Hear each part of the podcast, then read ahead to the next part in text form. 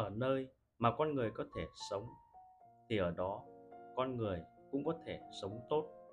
Cuộc sống này cần tòa án, và ở đó con người cũng có thể sống tốt. Trích suy tưởng của marcus aurelius. Cuộc đời này rất phức tạp. Thiện ác, tốt xấu, đan xen. Việc có thể sống tốt, sống nương thiện hay không là phụ thuộc vào chính bản thân chúng ta lựa chọn, chứ không phải do hoàn cảnh tác động. Hãy luôn giữ vững những phẩm chất của mình.